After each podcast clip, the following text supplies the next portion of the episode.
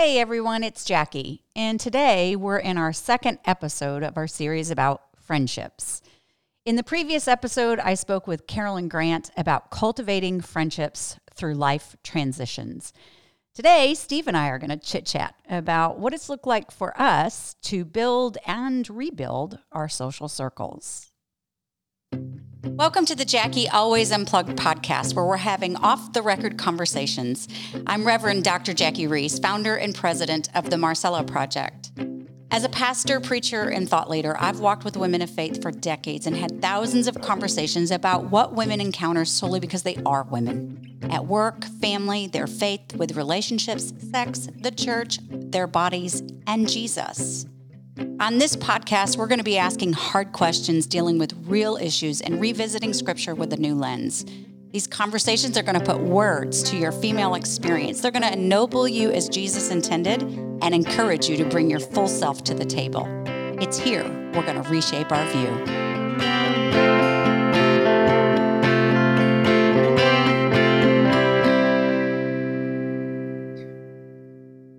Well, welcome back. If you listened to the last episode with Carolyn Grant, you heard me share of a story, uh, a time in which I had to rebuild my social circle. Um, for 14 years, Steve and I worked and lived within a community of faith, right? This particular local church, and we did life there. Everything about our life circled around that church family. And due to some unexpected and quite frankly unwelcome transition, Steve and I lost 98% of that community in a wink of an eye. it was like a sinkhole. And whether we like it or not, there are seasons we have to rebuild relationships because of a transition in our lives. And so, one of the things I wanted to do today is to sit with my husband, Steve, whom it's always so fun to do this podcast with you, Steve. We'll see how it goes. Yeah, we'll see. I wanted uh, Steve and I to talk about how we've gone about this with each other as a as a married couple. How do we rebuild social circles? Um, and and I want to say this: like we don't have this down. We actually have to work at it. And what we're going to share is a way or a few ways in which uh, we have rebuilt community, and perhaps you can execute some of them and steal whatever ideas we have and build your own. So, Steve, um, in the last episode, I shared about being wounded and losing friends and the grief and the loss and then the transition and having to rebuild. Um, but I think it's interesting. I don't think I've often heard from men talking about male friendships sometimes especially when they've been wounded by a male friend like i i think i hear you know they get bullied men get bullied but i've rarely heard a man talk about grieving over friendships that ended so you had loss at the same time i had loss how did that impact you personally and relationally Well, it's interesting. Um, you know, I just actually had coffee this morning with a guy who's uh, lived in, in Austin for 13 years and said he might have one friend, and Hmm. part of that is from his travel schedule, et cetera. So, um, I, I think what you're referring to, I had to think through what of my relationships, male relationships, were friendships, and what were I don't even know what another term or that would be um, activity relationships. Uh, people that we spent time together because of work or uh, same kind of focused in the same missional uh, direction, but weren't necessarily friends.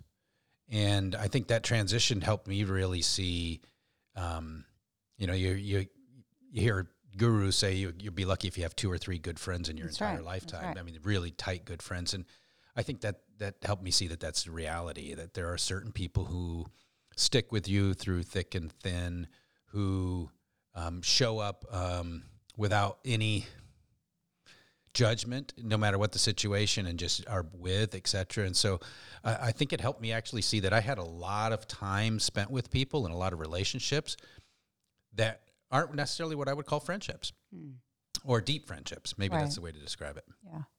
I think the other thing that was interesting about that season in our life was there were people there were a small group of people who stuck with us all the way through.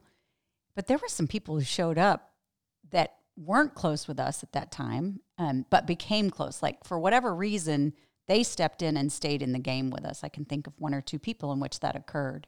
it's surprising sometimes who you think's going to stick and who you think isn't, and it's it turns out to be different than what you think sometimes. Or, or even there were some folks that uh, showed up who aren't close friends, Yeah. weren't then and aren't now, but um, had the strength of character, whatever, to just show up, to call, to ask questions, to say, "Hey, let's have lunch," etc. So, um, those, those, what what I learned from that is that how much effort it takes to create relationships. Yeah, it sure does. It sure does. I was thinking um, several of you listening out there had had commented on my Jackie Always Unplugged Facebook group page about your experiences of life transitions and how that impacted your friends.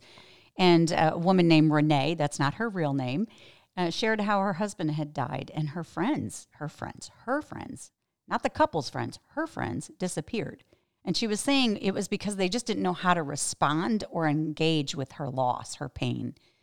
And I know that's really hard. And I know for a lot of us, that showing up when someone's in pain isn't easy.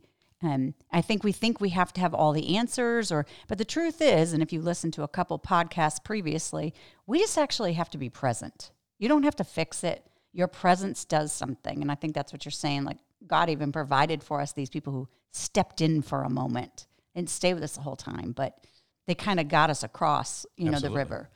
Yeah. So, um, one of the things about uh, Carolyn's talk with us is that there's a process of losing and rebuilding friendships. And she says we don't have to get stuck in the grief and the loss. She said we can make uh, choices. And she gives us four choices that we can make. We can restore. You know, if we want to go back and kickstart some of those friendships, we, we might want to restore some friendships. She said we can replace, we can decide to pursue new friendships. Um, we can redesign, we can rethink friendships altogether and how we want to engage with people. And I think that's kind of what you were talking about about your work friendships and realizing, oh, wait a minute, I got to redefine what friendship is for me. Mm-hmm. Yeah. Um, keep, oh, keep going. Oh. And then the last R is relinquish. We still have the option to relinquish those who are not serving us well. Hmm. Um, well, let me just go on and say this. Were you going to add something to that? Well, I was going to, but I don't know how it fits into what you're going to say. so- Yeah, just say it anyway. yeah. Um, I always think you have some wise I, I, insight. I, I know that uh, you talked in, in your last podcast about, you know, it takes a couple hundred hours to develop a deep relationship. And I, I think um, we have de- we develop friends over a lifetime in by accident. In other words, you know, where you grow up as a kid. Well, you get those 200 hours together because you you're in, you live in the neighborhood together, or you're on a basketball team together, or you know, so you you go to ba- you know your games, you ride in the bus together, and next thing you know, you're 20 years old, and you've gotten 200 hours together, or you work you're in a workplace together, right. um, where you automatically get that time.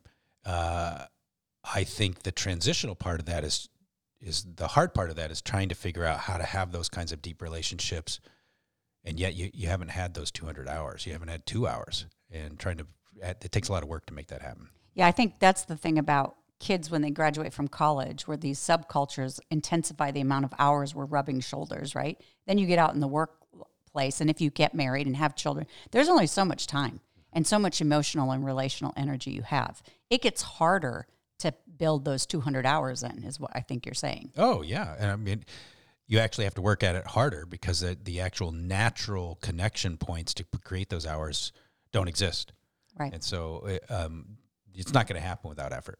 Right. Period. effort and intentionality. So I'm going to move us on to how I solved my dilemma of losing friends during that tra- traumatic time in our lives. And I think I shared this on the last podcast too, but just to get everybody up to speed. Um, basically, we went to an Anglican church after we left our church, and one day on a Sunday, uh, they were doing communion. You know, they lined two. They line up in two uh, aisles going down the two lines going down the aisle, and I started looking at the women's shoes. And I thought, okay, I like her shoes. I think I could be friends with her according to her shoes. And afterwards, I went up to the women who had been shoe selected and said, uh, I need new friends. I've got a lake house. I'm a pretty good cook, and I'll bring the wine. And I, I think about uh, that whole experience and then all the other experiences that we have had, most of them in rebuilding community, have been around um, my hobby, which is actually to have deep conversation, eat food, and drink wine. I used to think I didn't have a hobby, by the way, because you know, I'm not as fun as you. I thought, oh, I don't have a hobby, but no, the things I really like are eating, wine, and good conversation. I don't know if a deep conversation is a hobby or an obsession or an addiction. Oh, ay, ay. yeah, yeah, yeah. Okay. So tell us uh, during that time, you actually did something very intentional with your male relationships. Um, you started this thing called the Fun Group. What exactly did that consist of? Oh yeah, I mean the fun group. I don't even think that was a time of transition so much as, um, you know, as a pastor at the time, I would have lunch with guys, and uh, I just wound up maybe I guess it was close to forty or something like that. I can't really remember the exact timing, but found myself asking these guys at, at, at over lunch, "What do you do for fun?" And uh, I mean, they just kind of responded with a, "Duh." Fun. What is yeah. that? and you know life had gotten to the place where between work and family et cetera they didn't have any space for that so we formed a fun group and uh, our fun group uh, didn't have a purpose we weren't a we're not going to get together on the first saturday of every month and have coffee or we're not going to get together and talk about a book um, So No. you were purposefully not pur- unpurposeful. absolutely Okay. and, and in fact i was really adamant about that that this is just a fun group By the way, everybody, Steve's hobby is fun. He loves to have fun. It's an obsession too. Um, no, and so you know we'd get together. We'd go, you know go out to a lake house and and hang out on the dock all night and um, just do different things. Um, go to a, a bar and watch a game or something like that. But we specifically did not have a purpose except to to have en- enjoy each other's company together. And I would say that every single one of those guys, there was five of us over a 15 year period, who, who all said that that became the most meaningful relationships in our lives. But not intentionally, right? It's not like you said, we're going to get deep together. No, no, no, no, no. But it went there. Um, it did, but there has still had to be somebody who is reaching out and saying, "Hey, let's get together. What are we going to do? Okay, here's an idea. Here's the timing, that kind of stuff." There, oh, uh, there, to me, there always has to be a, a driver of that, and Right. that you know that that's always been me in that circumstance, and I think it's a in general been us in, in even Yep. our marital relationships. Is it, it, if you don't make effort, it doesn't happen. You're saying there has to be an initiator. There has to be somebody who says, let's throwing out an idea and saying, let's get together and getting people excited about it. I mean, you got to be as purposeful about it as you are about your, you know, workout life. Um, you you put things on the calendar. You make a plan. You and you you pursue it. And if you don't do it, I don't I don't think at least in our stage in life there's a natural context where you wind up spending 200 hours with people Right. by us, you know, just by waking up every day. It's not how it works. Yeah. So initiation, and Carolyn talked about that, by the way, that one of the ways we get through uh, a time frame in which we've shifted in our social circles is we have to initiate. And you and I have often talked about the fact that um, that we are the initiators, and and really kind of always have been. Mm-hmm. And and it took me a little bit in the beginning, maybe not you because you're not uh, built just like I am. But in the beginning, I kind of was a little resentful about that. I don't know if resentful's the right word, but like you, you kind of go, "What's up? Like, is there something wrong with me? No one ever asks me, you know." And and then I had to get to the point where I realized, oh, people just don't initiate. It has nothing to do with how they feel about you. Do you think that's kind of true? Absolutely. Yeah, I, I just, I, I, again, it takes work, it takes effort. You have to plan out time. Um, you have to reach out to people, and getting people's schedules together is ridiculous. Um, you know, we're trying to put together a little one night gathering with people we go to the gym with, and you know, there's a there's an app called Doodle where you can put out there and you can you can survey people and you- you'll find a date and a time when you can get together. And they basically say if you give five dates and times, you'll find something that everybody can do. Well, we can't find any on ten. Right. Um, Crazy. and so that's effort. And so it's it. Uh, my first response was, well, let's forget it. And then you know, of course, it's like, wait, we got to pursue this because once we get it done, there, we will have changed our relationships. We will have upped the ante a little bit, Right. and maybe even made some connections for people who have been hanging out in the gym and sweating together, but actually don't know each other. Right, because these are all people we work out with, Yeah. and we see them all week, every week, but we haven't taken it to the next level, and so we're trying to say, hey, let's take this to the next level.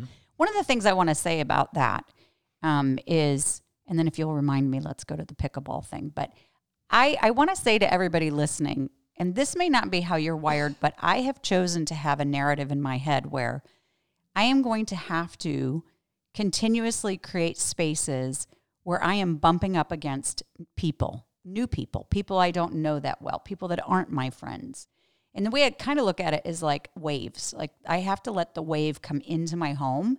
And when a wave comes in, right, to the shore, it leaves some sand and then it goes back out. The tide goes back out. And it takes most of the sand with it, but some of the stand, sand sticks. And that's the way I see friends. Like I have to keep creating these waves of new people coming in and out, knowing full well that not all of them are going to become good friends or friends and, and not taking that personally, but knowing that I that that's the way you keep finding these people. And that's kind of what we're doing with the hey, let's get together with the workout people. Mm-hmm, mm-hmm. It's bringing in a new wave. Right. So during the pandemic, you and I started playing pickleball.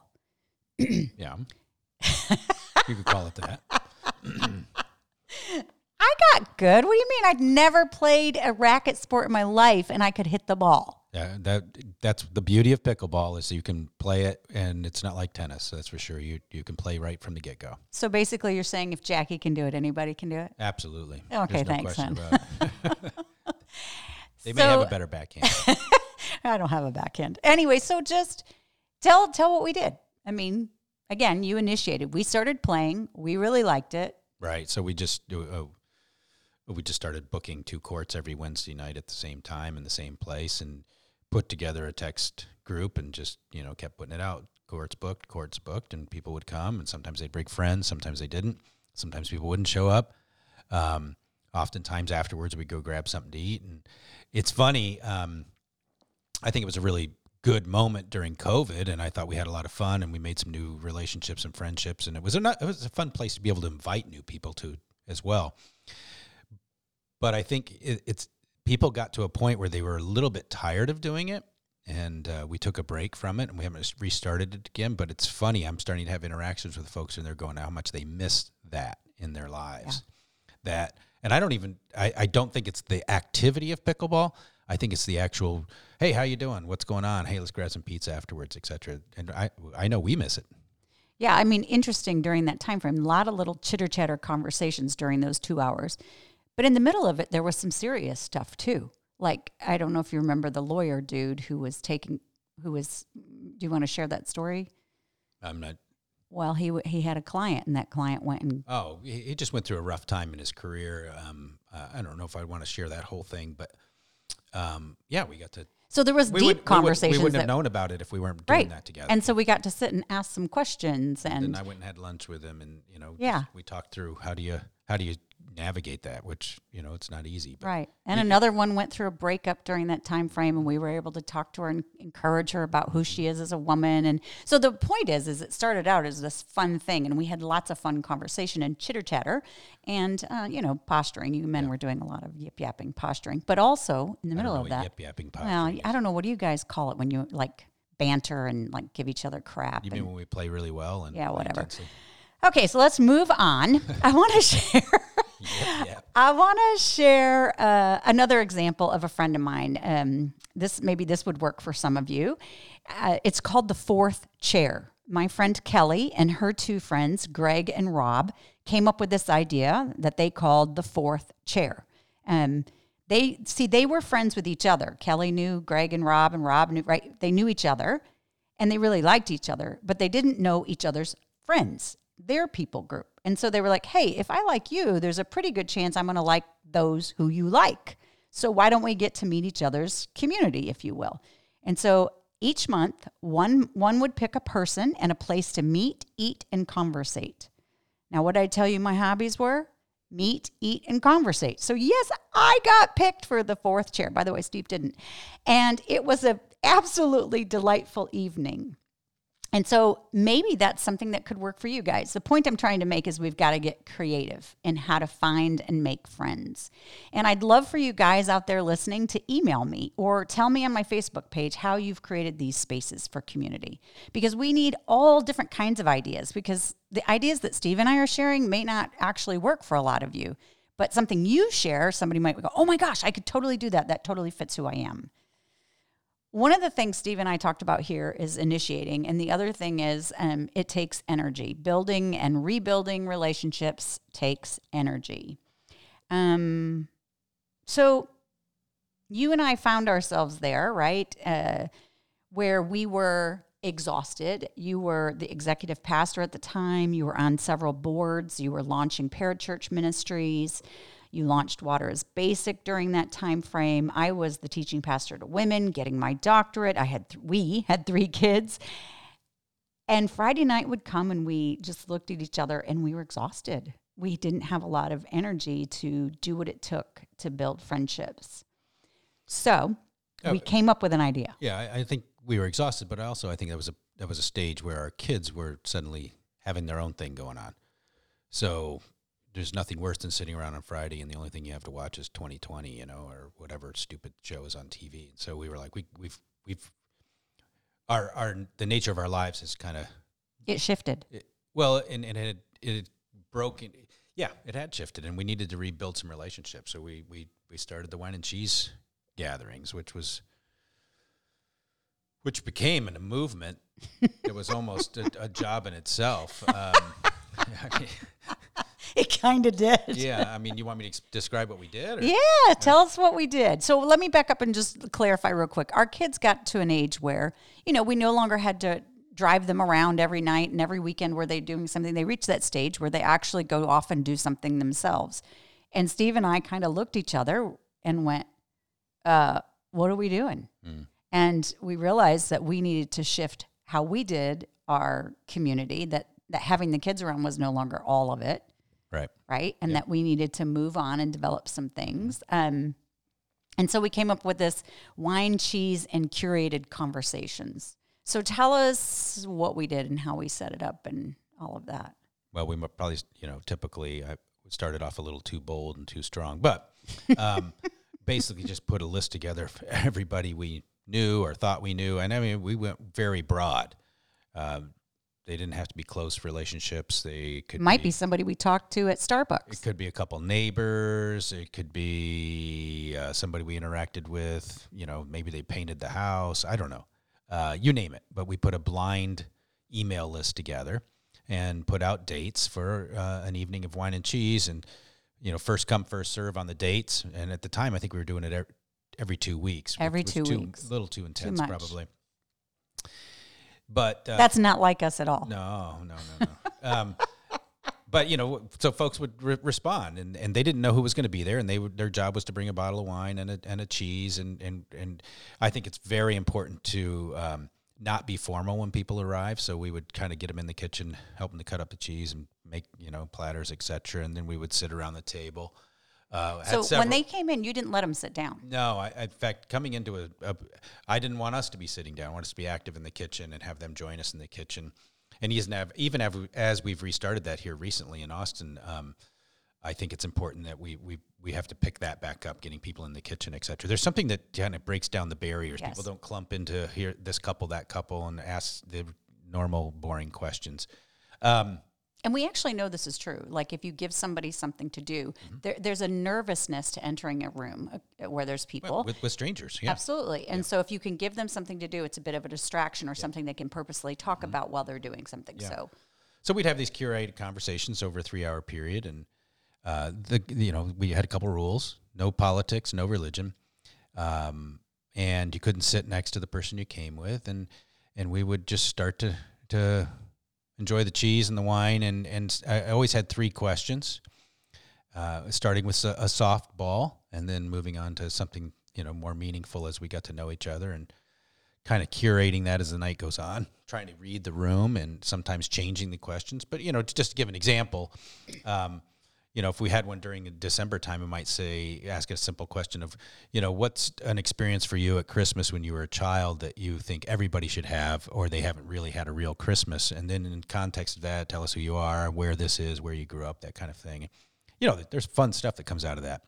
And we don't go around in a circle. It's not like you start with one person. So you might say something like, and of course, everybody gets a little nervous as soon as the first question gets thrown out, right? But that's Like- an easy one. That's a That's an easy one. Yeah, that's the whole point. Um, but sometimes if if Steve senses that the room's getting real quiet and like nobody knows whether to go first or not, he'll say, "Well, whose birthday is closest to today?"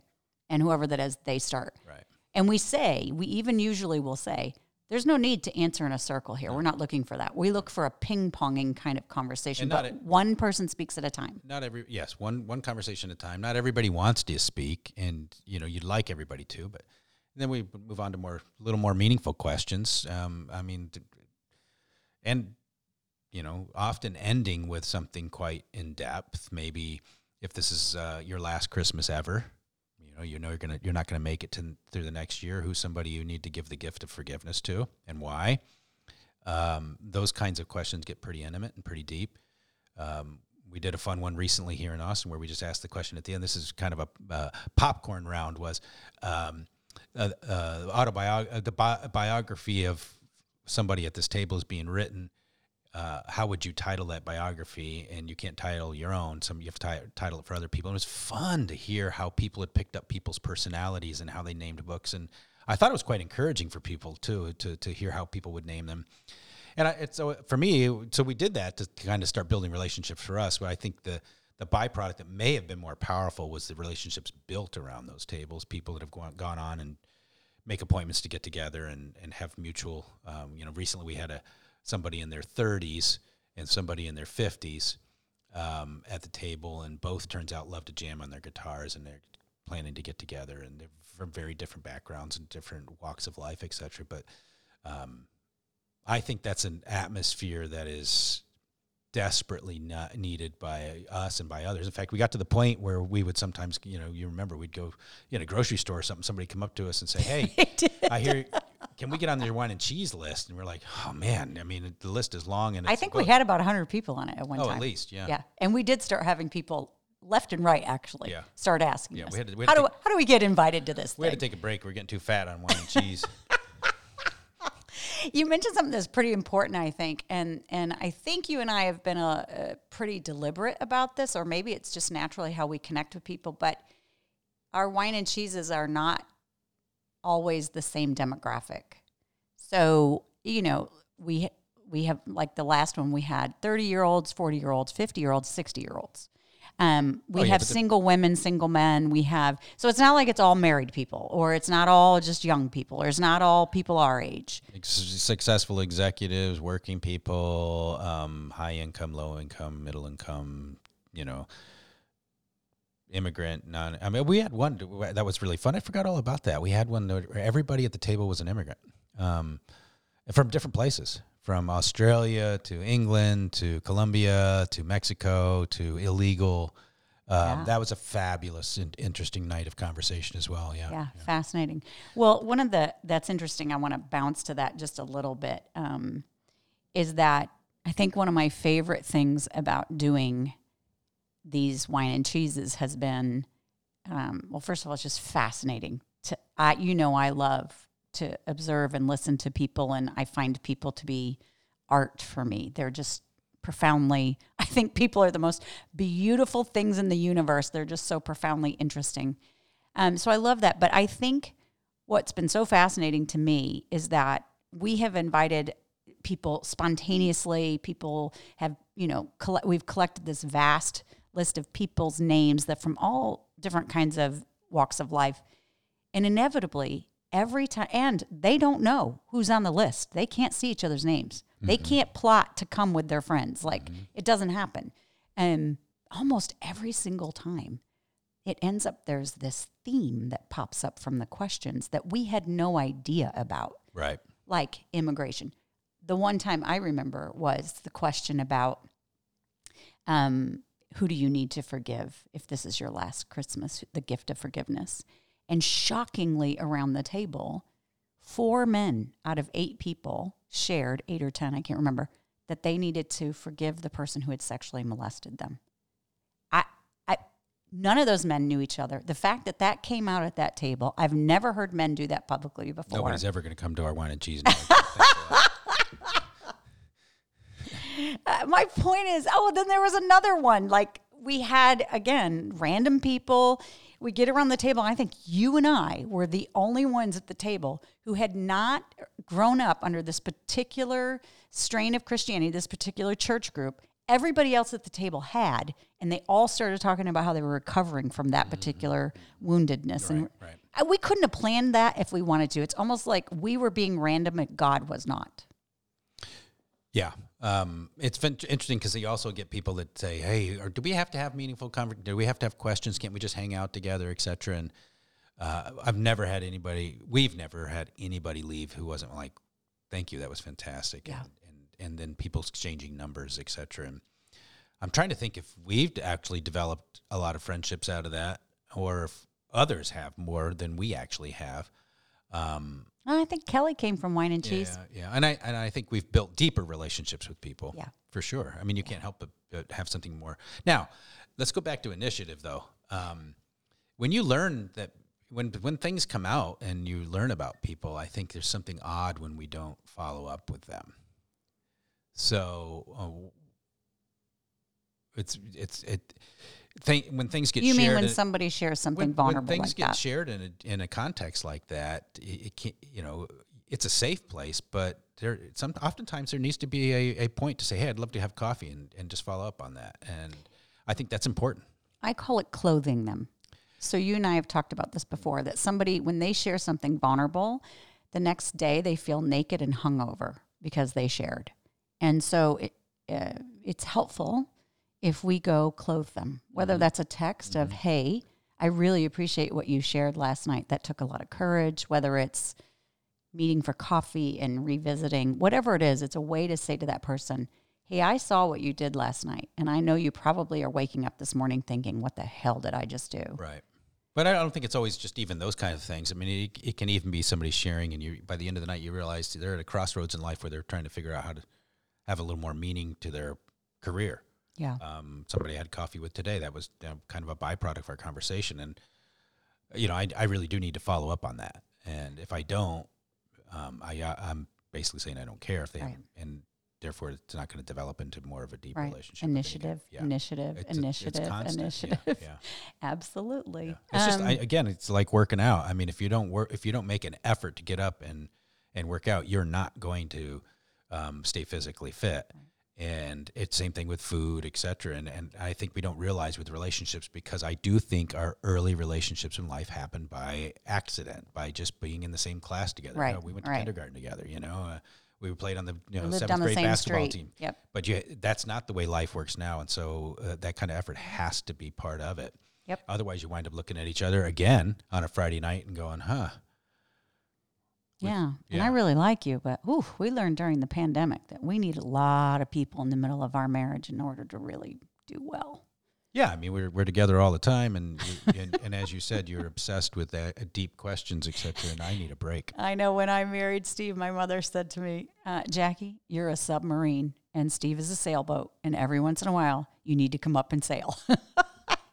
Which takes me to the next thing I want to talk about. Um, in the last episode, I spoke about this uh, brain science, this book done by Murphy called "You're uh, You're Not Listening," and in that book, she Isn't talks that the ab- book you want me to read? Yes, it is read? the book that I want you to read. I've mentioned it twice on this episode on episodes and still haven't read it.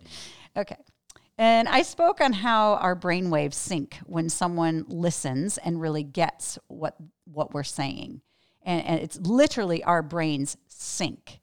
Um, and she says our desire to have our brains sync um, uh, or to connect with another person is basic and primal. It starts at birth. She said, We are all waiting for it. It's how we find friends, create partnerships, advance ideas, and fall in love. And I was thinking about, um, Steve, I'll never forget when you and I actually spent time together before we got married. You had just graduated from NYU, bought yourself a Westfalia, and were traveling the country for a year. And you invited me to come to California to do some hiking and Big stuff like that. Yeah.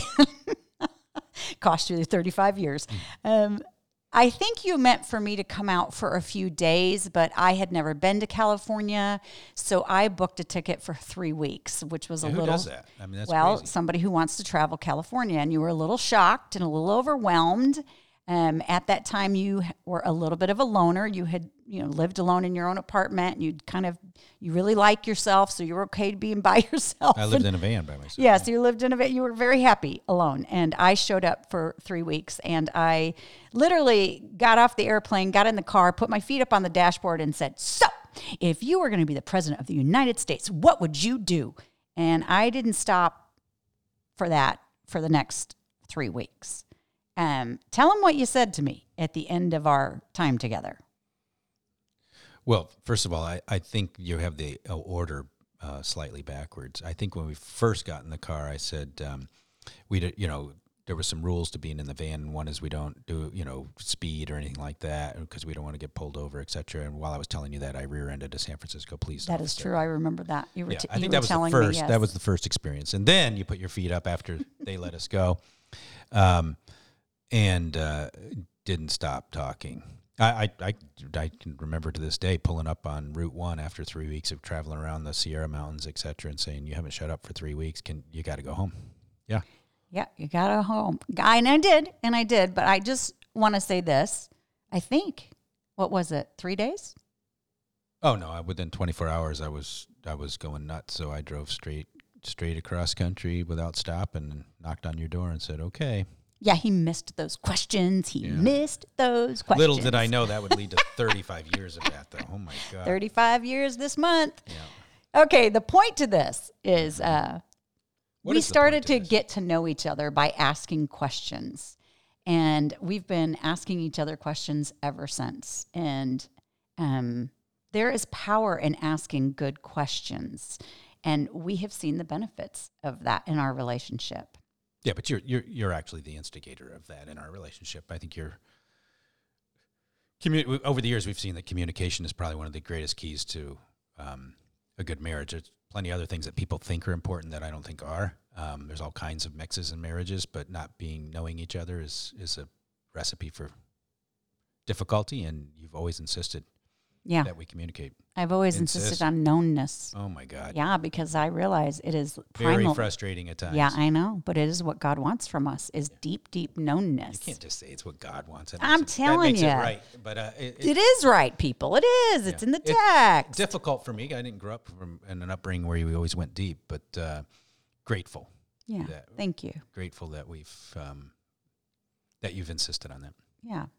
Um, we've all been in situations, you know, where one person might be a better asker than the other. I know it's not really a word, honey. Um, but if you're in a situation where you're constantly the person asking and no one ever asks back, it can really leave you feeling unpursued, unknown. And I think everybody wants to be pursued. And I think we use that word and desired, by the way. And I think we use that word, const, those words in, in constantly in context to sexuality. But friends want to be pursued. We want to be desired as a friend also. Those are not just sexual words, those are relational words. And and I suspect that those of you listening out there, you have been in situations where you've been the one asking and no one is asking back and it's a crappy feeling. and I uh, let me jump in here. Yeah. I, I, I just want to say, I would say, and the majority of the coffees, beer, whatever moments I have with others, um, I'm the one asking questions. I think peop- we all need to, to approach getting together with. I'm going to ask the other person a couple of questions. Yep. Other- we should enter into a conversation saying, Absolutely. I need to leave here with one bit of information by asking this person question and that I I, feel don't like know. my my closest uh, uh, friends are those who ask questions. You know, who, who surprise me when you know we're hanging out and they, they ask a, a poignant question that causes me to think and respond. And it, yeah, there's a there's a huge knownness to that. Yeah, I agree. Um, and I, one of the things that when we did when we first got married, or maybe ten years into the marriage, you know, as you mentioned, I'm I'm the questioner, and uh, so I had shared with you that I wanted to feel pursued by you that way, that I wanted to be desired by you that way, by you coming after me to know me, mm-hmm. like come after me. And so I had this cue I gave you, and I'm giving this to the audience in case you want to use it, right? This, and you received the cue that I handed to you, and the cue that I asked Steve was I said, Hey, when I get to that point, because I recognize I'm the initiator and better at asking questions than most people. So that's what I should do 99% of the time. But every once in a while, I want someone to come back after me. So what I say to Steve is, So what kind of questions would you like to ask me today? That's a cue. That's a cue. That's not a cue. That's a sl- that's a two by four upside down. what the heck are you talking about? You don't take it that way, do you? no, but I mean, it's not like it's a. It's not like it's it's um. It, I have to figure it out. It's real clear. Right. Well, I, And I do I speak with clarity. Yeah. yeah, and I like that. Yeah. But I, I had, but, but way before I asked that question, I laid the groundwork and said, here's what it is that I need and why. And you said, okay. And I said, here's the sentence I'm going to use. And so, anyway, that's worked really good for us. Um, so, Michael Frost gives us another tool on how we can cue others when the conversation seems one sided. He says, you can say something like this Sorry, I've been dominating by asking all the questions. I suppose you've got a lot of questions about my life. I love that. I've been dominating by asking all the questions. I, I bet there's some questions you'd like to ask me. Hmm. That's a beautiful way to do it. By the way, sometimes when people are the askers, they're always asking the questions, it's because they can control the conversation and don't have to reveal anything about themselves. They're choosing to be unknown. They the idea of of being known is too vulnerable for them. So they control through questioning. But again, I think these cues are helpful ways to, to pivot back and say, no, this has to be back and forth. It can't just be a one way relationship. Um, so, Steve, what have been, let's go back to the wine and cheese. I know we're, we're almost finished here, people, but I want to ask Steve, like, what have been some of your favorite questions? That we've asked at Wine and Cheeses. Yeah. Well, the one you know, who who uh, you know you want to give a, a gift at Christmas. Who's somebody you need to forgive? Um, these these are comes of the deep ones that have led to some interesting conversations, but uh, also um, who who do you need to receive forgiveness from? Um, boy, you got, I'm actually Blanking, aren't I'm you? blanking all of a sudden, and, and, and I thought through these a couple of times. Um, You asked the question one time that I thought was really interesting. It was, what makes a home? yeah. I see. I, I I'm always coming up with new questions, so I forget. I know, and I have a list of them, by the way, Yeah. which I am going to post on the Jackie Always Unplugged Facebook page. I try to have a theme for the night, so uh, sometimes around the season, or sometimes like we have one tonight actually, and it's uh, January, so um, I think it'll be around um, hopes and uh, and dreams, and it'll be interesting to see how how we connect over those questions. And I I will prepare them ahead of time, but also have some backups to and some different directions to go depending on how things go. Um, it's important that uh, you create. I, I want to go back to this. I think because we've talked a lot about the wine and cheeses. There are a lot of ways to create community, but not only getting people in the kitchen using their hands, but also around the table as well. So the passing of plates. Uh, we've back and forth on this all the time. You want to make 14 different, you know, fruit and cheese plates, and I'm like, no, let's make people pass. Let's make them ask each other. Uh, I think that helps break down barriers. It, it, it just it, it's just remarkable how um, physical movement can help create an atmosphere for questions. But share with us why you don't let spouses sit next to each other. They have a tendency to defer, and in a lot of relationships, um, one not necessarily male or not necessarily female, but one person tends to answer all the questions. And so, by not being right next to each other, they are, there's just more of an individuality. There's more of a sense of, uh, well, I, I think this has a lot to do with couples, but um, sometimes one part of the couple is used to the other answering for them, Mm-hmm. and Yeah. that's not part. That's that's not what we want. And, and people answer at different paces. So even my own parents, if if I put them around a table, my mom's ready to go, and my dad might not say anything for an hour and a half, but then when he does, you want to listen, and you want to give space for different personalities to respond uh, as as as they're wired. And then we also have a thing about not communicating um, that everything's about married couples. We have a lot of single friends. You and I have a lot of single friends. And uh, when people get coupled up, I, I don't know this because I've been married for so long, but my single friends have shared to us how it feels like they're uncoupled when they come into those environments. Right, so, right. in many ways, it makes everybody an individual rather than being partners when they show up. Right. That's one of our goals. Yeah. Yeah. And the questions are individual. The questions are individual. So I'm going to read a couple of the questions. Um, you ask, is it more important for communication to be real or kind? That's one question. When you were young, what did you want to do and be when you grew up? What is one amendment to the Constitution you would add? How are you crazy? I Yeah, love that. Jackie answered that for three hours. If you could have any view from your back porch, what would it be? And I think my three favorites, um, I actually got together a group of our my ministry's supporters, the M100s, and we put a wine and cheese on for them. And you came up with three questions. They were my favorite questions, and they were. Um, you asked the first question was growing up who was a friend a childhood friend that was from the opposite gender? Mm-hmm. And that was really fun to hear the stories right? Like someone were like i never even had a friend that was you know whatever.